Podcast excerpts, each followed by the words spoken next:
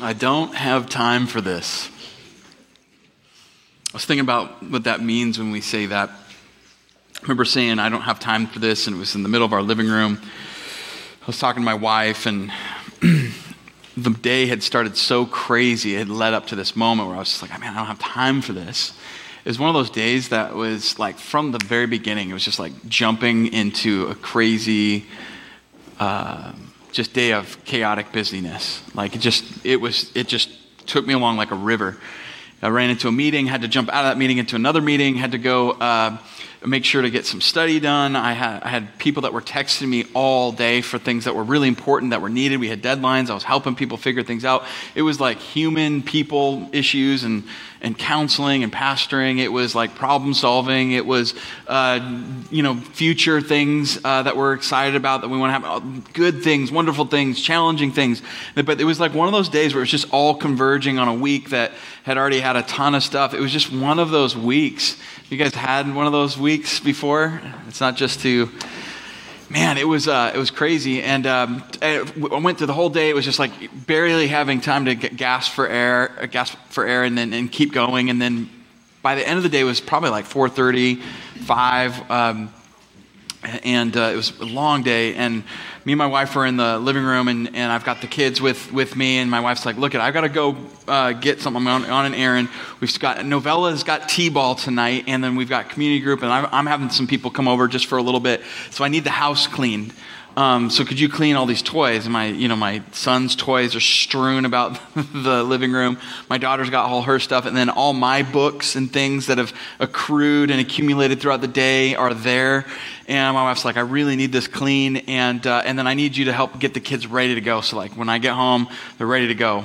And uh, I was like, Yep, got it, no problem. Uh, it's been that kind of a day. I'll make sure. Bump, bump, bump. And then when she left, the door uh, shut. All of a sudden, I just got this barrage of new texts like, could you help with this? And oh, we had this crisis and this thing. And then I, I, I had a bunch of emails that came in that needed to get answered. People, it was time sensitive. So started doing these things, putting out some fires uh, for people. And it, it, it, was, it just was relentless. And, um, my kids are playing and I'm getting this stuff and I'm working on some sermon at the same time. And it, this is like the last day of the week where I'm trying to get everything done so I can have a, a day where I'm with my, with my family and we do some, we, we take a day off and I'm trying to get it all done. And also my wife walks back in and I was like, it was like two minutes, it felt like to me. And she's like, uh, what happened?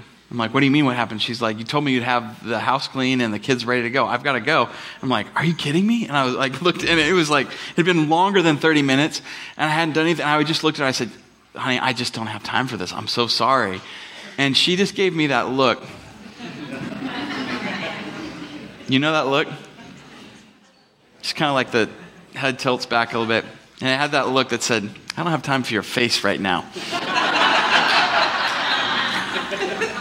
And uh, I knew I had misspoken, and uh, I had to walk it back. And uh, that day just progressed. And then that evening, I was like looking at the next day, I was like, man, there's still stuff that needs to get done. And uh, I got to start in the morning, and I was starting to plan the day already. And, and all of a sudden, I got this call from Pastor Scott, and he said, um, There's a family, I don't know them well. They just lost their daughter. She's a little girl. I, th- I think we need to go visit them tomorrow morning and like my whole day, my all my worries, all my you know frustrations, all the anxieties, all the time that I you know didn't have, all of a sudden just like just faded to the background. You know, because my little girl was just about to go to bed, and she's in the house, and I've got my family, and, and there's there's a family that I don't know where they stand with God. I don't know what's going on, but they've had this incredible loss. And all of a sudden, just the reality of what's really important became really important. You ever had a moment like that?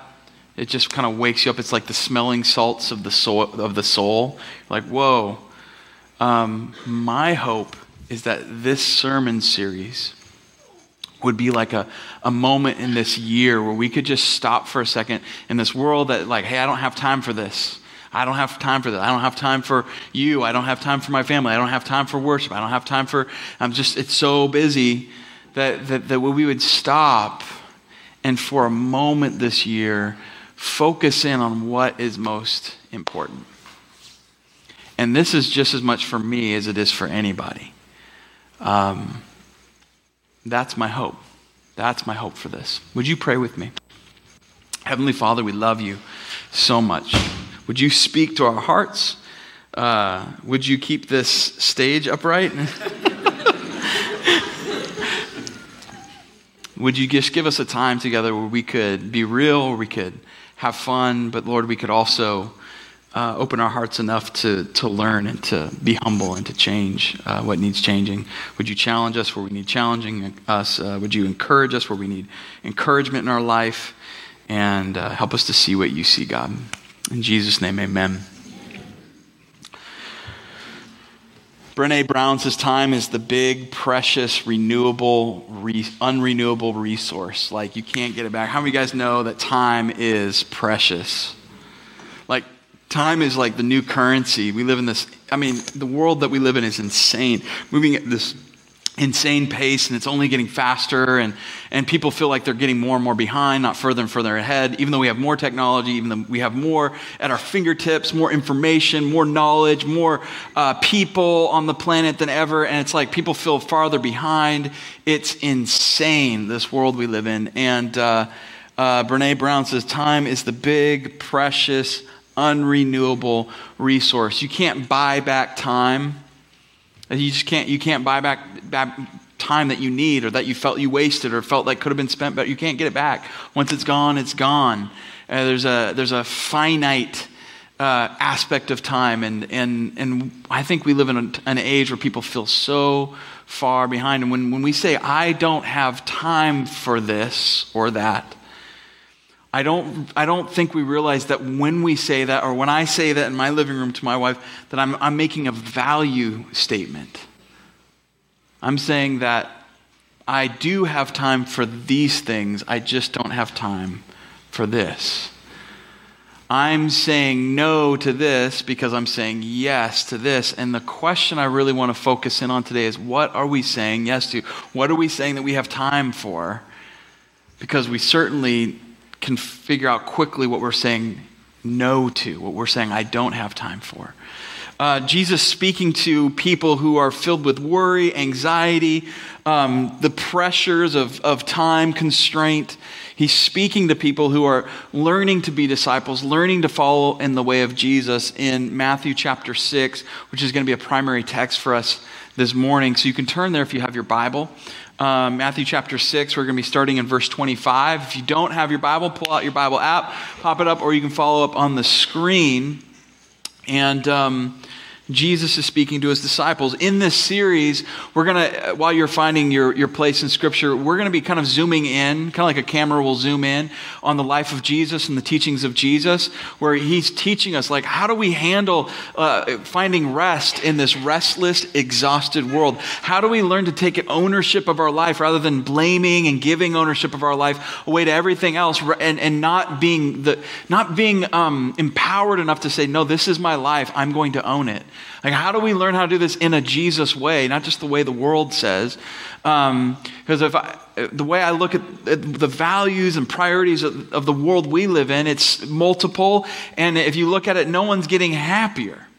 So I want to zoom in on Jesus, and then we'll zoom out at times and look at a few other characters in Scripture and see, like, what does God have to say about, like, a world that says, I don't have time for this? Picking up in verse 25, it says, this Jesus says, Therefore, I tell you.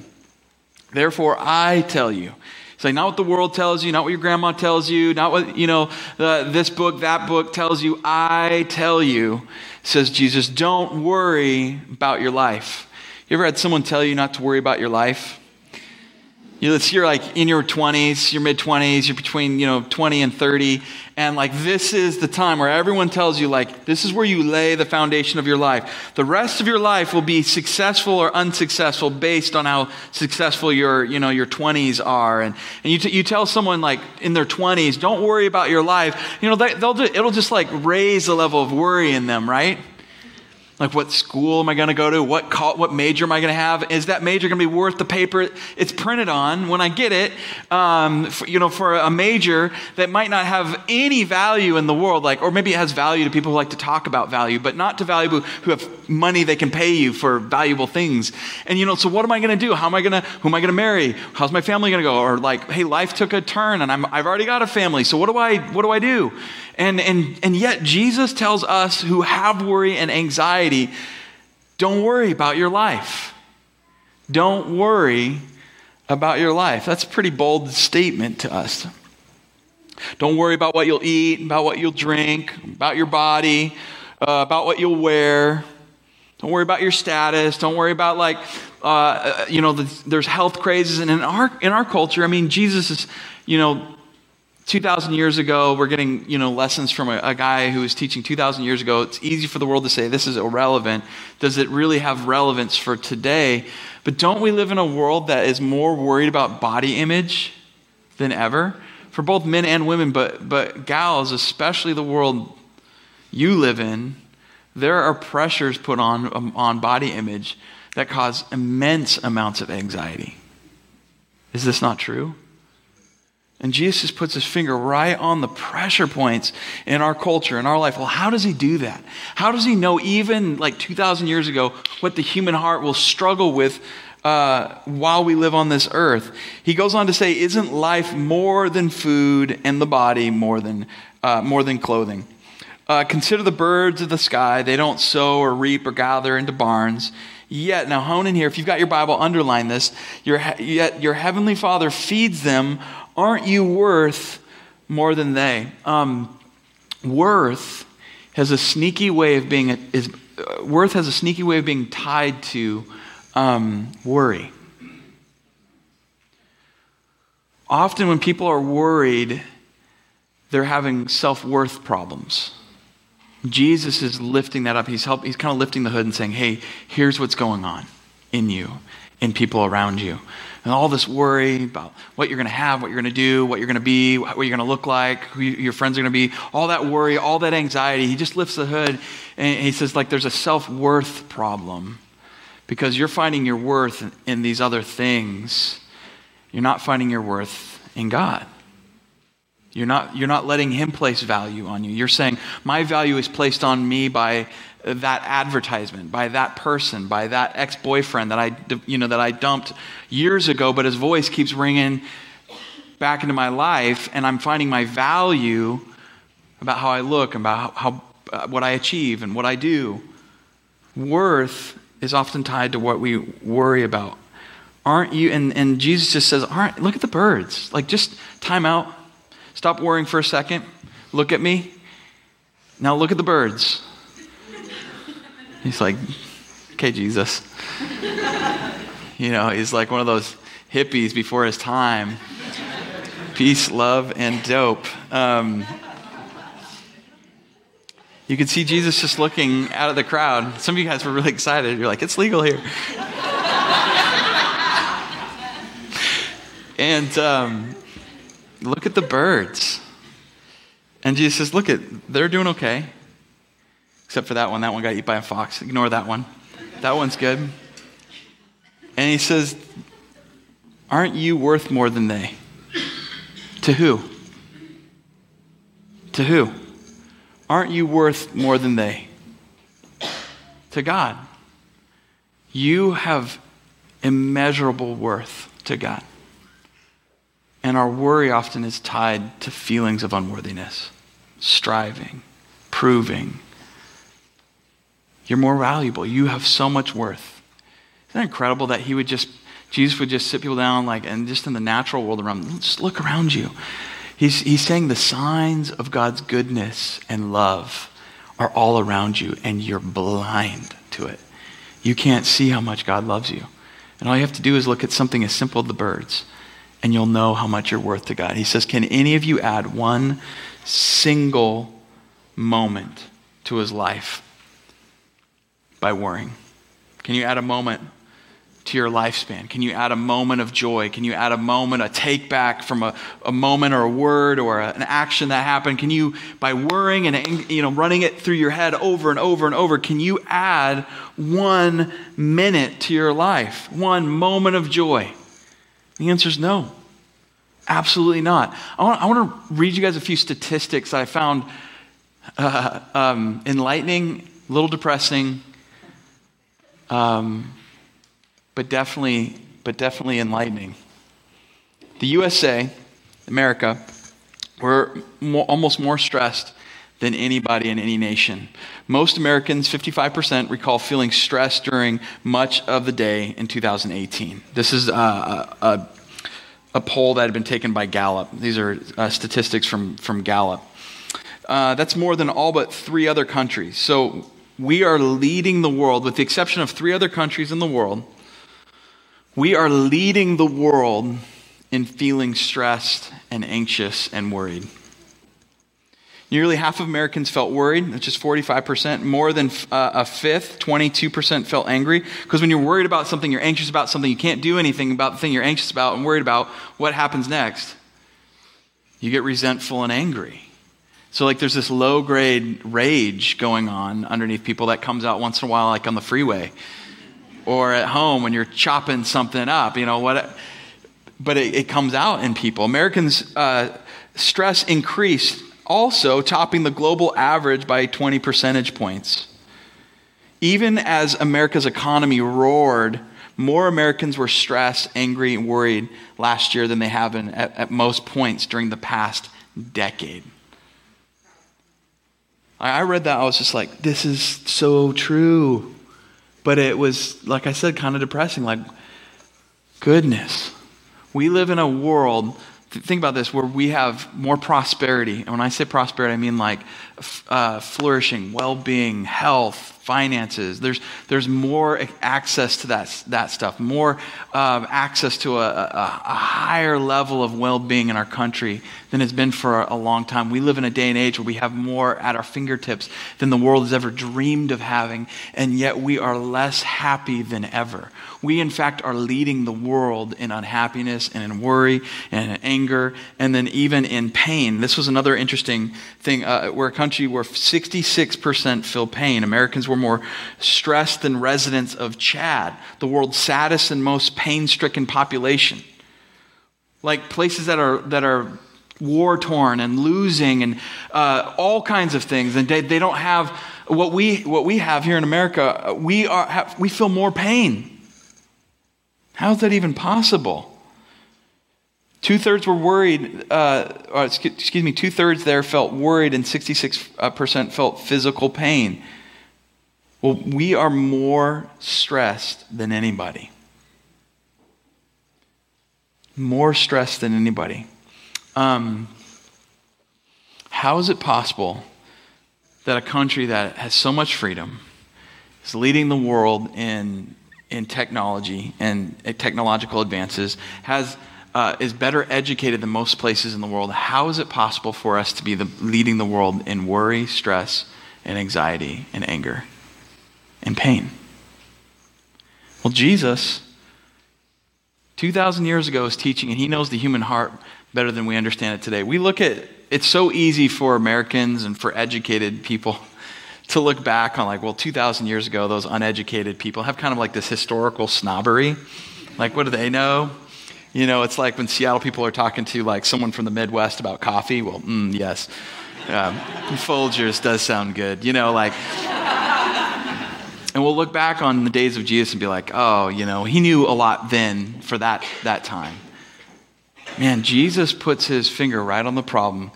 At the beginning of verse 25, it says, Therefore I tell you. I've always been taught when I read the Bible that when there's a therefore, you want to see why the therefore, what the therefore is there for. You guys learned that? So if you back up one verse, Jesus explains all of this. Why we live in a culture that is, which has more than anybody and yet is more unhappy than anybody uh, why Jesus is addressing the worry and anxiety and how it's tied to worth and all this stuff. Where does this come from? Why are we struggling with this? Jesus explains it here in verse 24. He says, No one can serve two masters. Since either he will hate one and love the other, or he will be devoted to one and despise the other. No one can serve two masters.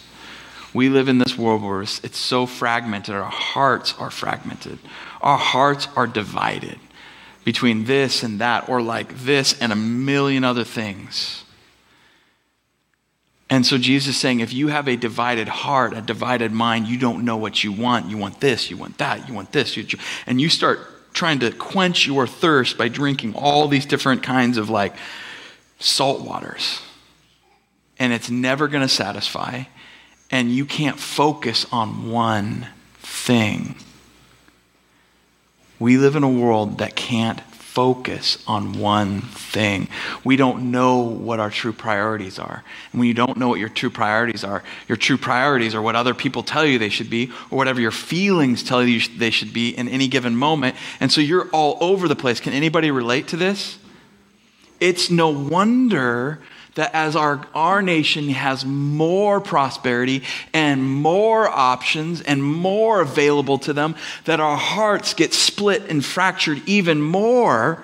And so we become more unhappy because there's more division in our own heart because we can't get clear on the one thing that we want, the one thing that really matters most. I don't have time for that. I got time for all these things. I'm just speaking from personal experience here. It's so easy to like build our life on wanting a bunch of dumb things or wanting that like one dumb thing. And and and the, the world people we get so afraid. We're so afraid we're like not going to succeed. We're, I'm not going to succeed at this at this thing. I'm not going to be a success. The world's not going to see me as a success. And you know, probably a much bigger fear that we should have should be that that we would be a success at the wrong things at the wrong things. So, the first thing you can pull out your notes, I, I want you to write this down. Uh, this is a tool I think that can really help us know our own hearts, understand what Jesus is trying to do. Uh, um, and and here's, here's what it is time goes where your heart flows. Time goes where your heart flows. Like, Time's like water, it's always going somewhere. And in our life, time is flowing through our life, and we give it to what we want, and your heart distributes your time. It's like water, it's just flowing out of you, you know, and it can be split into all these different areas. It can be focused, it can be focused on a, a bunch of different dumb things, or one dumb thing, or the things that matter. When we say, I don't have time for this, we say that doesn't matter as much as this. What matters most to you. If you want to understand your heart, look at your time. If you want to understand your heart, your heart, I'm not talking to you to judge my life or your friend's life, your wife's life. Today, just put that to the side. You can judge me next week. What, is, what, is, what does your time say about your heart? My grandpa taught me this. He says, Don't listen to what people say, watch what they do. That will tell you more about what they want, what, they, what they're about. And unfortunately, sometimes fortunately, but unfortunately, when we can't focus and our hearts are divided, our habits are stronger than our hopes. You can hope to, to grow. You can hope to, uh, to have faith. You can hope to grow into the kind of person you, you want to become, but I'm telling you, your habits, your time habits, are stronger than your hopes for time. No, the reason I, I come to Jesus on this teaching, what I want to really focus in on is this idea of our heart. Jesus has all kinds of, he has all these other really great teachings. In the Bible, they've got all these wisdom teachings on how to like learn how to manage your time better and how to think through the eyes of eternity and how to, how to, um, be wise with your life, make wise decisions. And it's so important. But, but Jesus, before he gets to any of that, which is important, he comes back to our heart. He comes back to our heart. Um, uh, if, if you want to, you can, you can look at Matthew 6 30. Um, excuse me, Matthew 6 33. I'm just going to give us a jump ahead a little bit in the sermon. I just want to hit this it's just so important. Jesus says, But seek first the kingdom of God. Seek first the kingdom of God. We'll come back to the rest of that passage, but I just want to put that out there. Jesus could go in all kinds of, he could have taught on all kinds of like, you know, ways to like crush it with your life, ways to, you know, like organize, get the plan, the Jesus planner. And, you know, he could have, he, he could have made a fortune on that stuff. And he didn't even write a stinking book. What does that say about leadership? Are the leaders the ones who write the books? I'm not saying it's bad to write the book. We, God wanted us to have a book. It's great. Jesus, like, he lived it. He was the example for us. And he doesn't focus on all those things first. He focuses on the one thing, seek first. That's what I want to that's what I want to land on today. That's what this sermon's all about. And if you watch your time, you know where your heart is. When Sarah was pregnant, um, we were in a it was a really busy season. We were actually getting ready to move. Um, it was like the worst time to move, but like uh, just things in our life had lined up where that was the best thing to do. So we're getting ready to do that. We've got church, we've got uh, family, we've got all these things happening. And at that time, there was family health stuff going on too um, for people who are, are in changing chapters and seasons of life and getting older. It was just a lot of stuff. And uh, Wes was going to be born. And I remember Sarah was like, Well, we need to get this done. And she'd have a project and we'd start working on it. She's like, I'm going to go shop for it. And she'd be gone. She'd come back. And then she'd go do another project and come back. And she was always like on the run and on the move.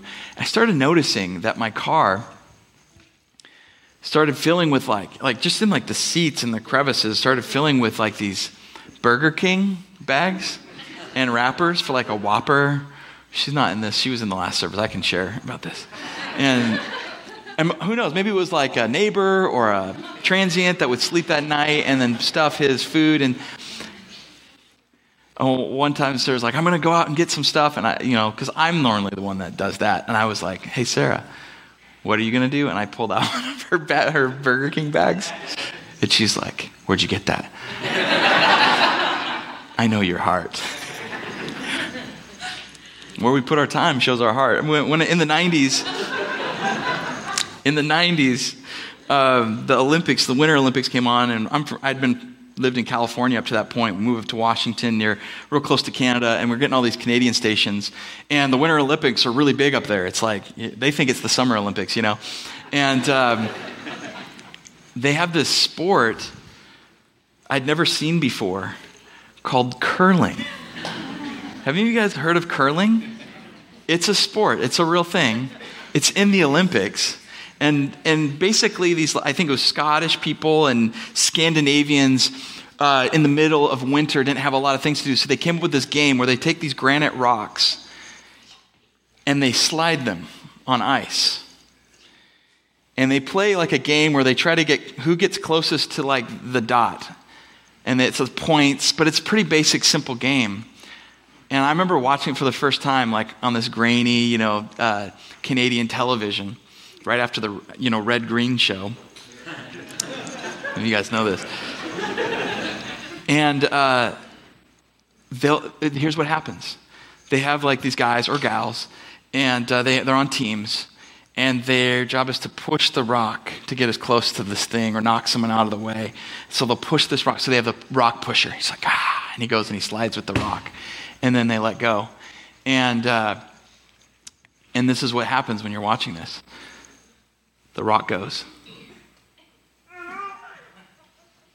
And this is the crowd.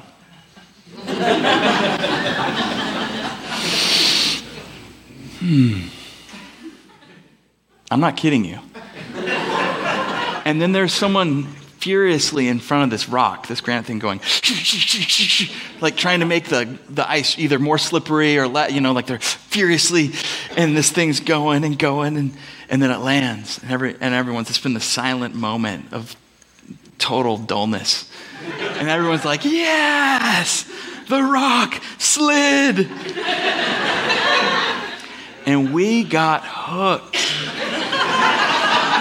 if you wanted to know about the Bedlian family's heart, like during that season of time, it was all about curling.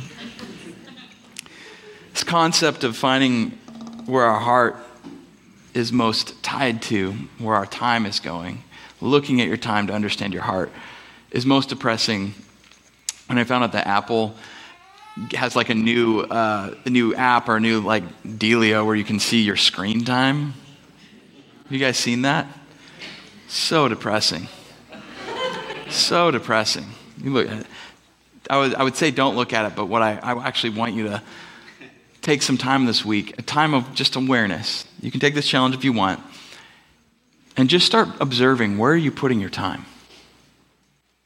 What do you put your time into? Because if you were just to stand back and say, like, okay, I'm just going to observe myself, what would you observe is most important by what you put your time toward? Now, I want to keep moving forward. Um, the second thing on your notes, I'm gonna, we're to be covering this more in depth at another, in another sermon, but uh, I wanted to get this in our minds to make your time count, count your time. And so, what I just talked with you about is just take some time to start counting your time. We'll start talking about like our actual priorities as we go through this series. We're to be looking at some key things like how do we find rest in a restless, exhausted world, all that kind of stuff. But um, Take, take, to make, time, make your time count, count your time. Now, here's where I want to land us today is this. The third point is thirst to put God first. Thirst to put God first. This is a worship issue. Jesus focuses on the heart before he, he focuses on the methods. And here we go, picking up in verse 30 of chapter 6 You of little faith. You of little faith. He's talking to the crowd that he loves. He says, But I love you, but I got to tell you, you got little faith. How does he know they have little faith? Well, here's how. Don't worry, saying, What will we eat? What will we drink? What will we wear? You're worried about all those things, and it's revealing that your faith is so low. And here's where he gets at the, the heart of it. He says, For the Gentiles eagerly seek all these things. You know what, what Gentiles are? It's us, it's you and me, unless you're Jewish. It's anybody who's not Jewish. And in this context, it meant anybody who was not connected to the source of all life. The creator God who created everything is the source of life. And if you're not connected to the source of life, uh, that's a Gentile. That's, that's, that's unhealthy. It's not good to not be plugged into the source of life. And he makes this observation for Gentiles eagerly seek, you could even replace that with the word want the Gentiles eagerly want all these things. What do they want? What we eat, what we drink, what we wear, like the security, um, taking care of themselves, provision, uh, status, uh, work, success. It's like all of the all of the Gentiles, all the non-believers, all people who don't believe and know God, they worry about the same exact things. And so when I'm coming here today, I know there's people that probably don't know Jesus that are here learning more about the way of Christ, the way of Jesus. And, and I'm, so, I'm so glad that you are. And it's, I'm so glad that, like, when you look at America, when you look at the challenges in America, like, whether you're Christian or non Christian, I think we all can struggle with worry. That's not like, a, oh, if you have faith, you don't ever worry, you don't ever struggle. But Jesus is calling out specifically believers by saying the Gentiles, they worry about the same things. He's saying, you, when you worry, when you walk into church, you worship, and you walk out and say, man, God was so there in that church. God was so there in that Bible. And you walk out in the world and forget Him and get worried and anxious. He's saying you are a func- acting like a functional atheist. You believe God, in a moment or a place in time or a, a, a, geographical spot. But God doesn't exist outside of that because you're worried about the same things. And worry is your time. You're worried about this, you're worried about that. You don't have time for this, you don't have time for that. Because you don't believe that God is good and that God is here and that He's with you wherever you are. Your Heavenly Father's know He knows what you need. Seek first the kingdom of God and his righteousness, and all these other things will be provided for you. God will take care of everything else. Just seek the one thing. What would it look like if we operated as if God were real? Like all the time. What would, what would happen to your worry and my worry, your anxiety, my anxiety, anger, all that stuff? Um, our time, not having time for this, What would happen if we all, whether you believe in God or not, let's just let's do an experiment here. All of us left this building and said, God's not just in this building. Um, God exists. God is good, and God loves us. He loves me unconditionally.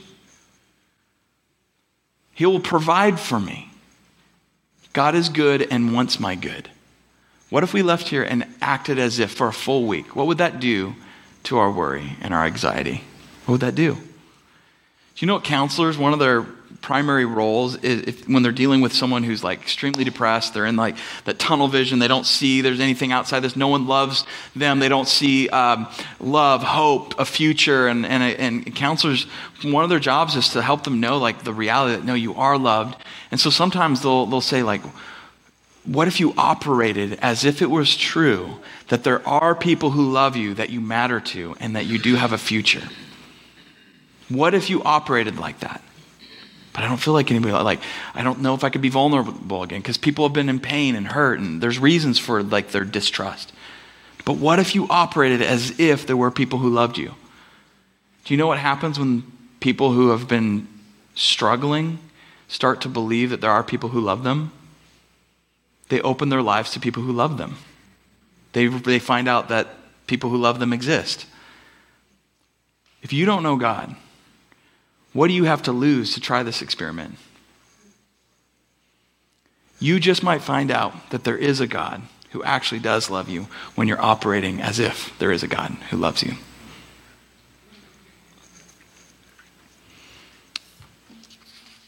So here's the last thing.